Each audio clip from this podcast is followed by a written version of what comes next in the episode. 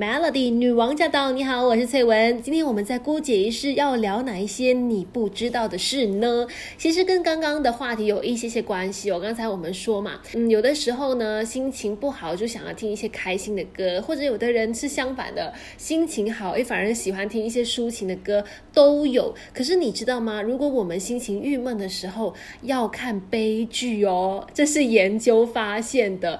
那在国外呢，有心理学家就做了一项研。究，这是和牛津大学一起做的研究哦。他们就找来一群人，然后就分成两个小组。一组人呢是看了非常惨的悲剧电影，九十分钟的。这个悲剧电影的主角呢，真的是非常非常惨，天生有罕见的疾病啦，然后父母又离婚啦，母亲又改嫁，又被人家欺负，又遭受家暴，甚至性侵等等，一生都活在痛苦、困境还有恐惧当中。而另外一组人呢，就连续看了两部纪录片。一部是自然史，另外一部就是呃那种英国的地理和考古的纪录片，度过了一个蛮平淡的九十分钟。然后在结束之后呢，诶，这个心理学家就让这两组人做一个测试，就是靠墙弯曲你的膝盖来测试一下你的耐痛程度。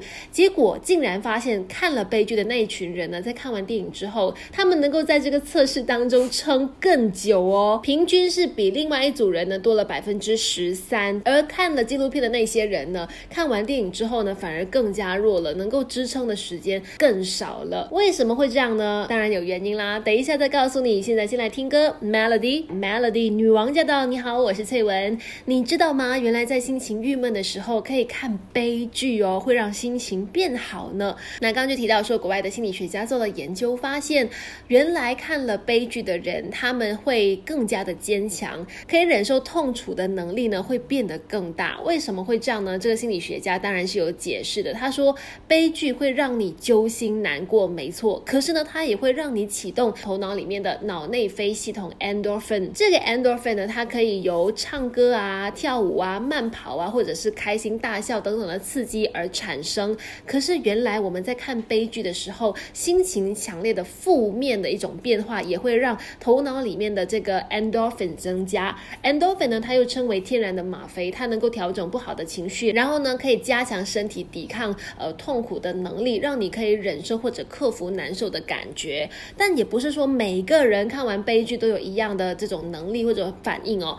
这个研究人员就说要看你有多投入，这跟你的投入感有关。越是投入而有同理心的人呢，他们的身体对于悲剧的反应就更加的明显。是不是没有想到呢？竟然看悲剧能够让人变得更加的坚强哎！下次可以试试看哦。现在先来听歌。Melody，Melody，女王驾到！你好，我是翠文。当你觉得心情郁闷的时候，不妨试试看哦，看悲剧。可能是因为有一种反差效果吧。你当你看到说，哎，悲剧里面的人物都过得那么惨的时候，你好像觉得说自己没有那么的可怜了，然后无形中也释放了压力。这是研究人员得出来的结果。而希腊哲学家亚里士多德他也曾经说过一个说法，他说悲剧的本质就是反映现实，每个人都。会面对生老病死，那我在看电影的时候，你会觉得有的事情好像似曾相识啊，有的呢就好像。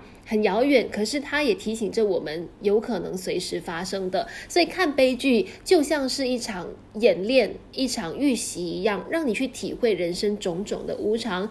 到你有一天，嗯，也许真的亲身经历的时候，也不至于太被这个现实所吓到。那这个亚里士多德他也曾经说，在他的文学作品当中，《诗学》里面，他提到悲剧呢有净化心灵的作用。当你对这个剧中的人物产生同情心。心怜悯他，甚至有恐惧感的时候，你的情感其实也会得到治疗。你会觉得释怀。在你看完一部悲剧的时候，你可能也一起跟着流眼泪，但是你会重新的得到力量，还有勇气，继续的过好你的人生。这就是看悲剧一个我觉得蛮让人意外的结果，而且是一个好的结果，跟大家一起分享。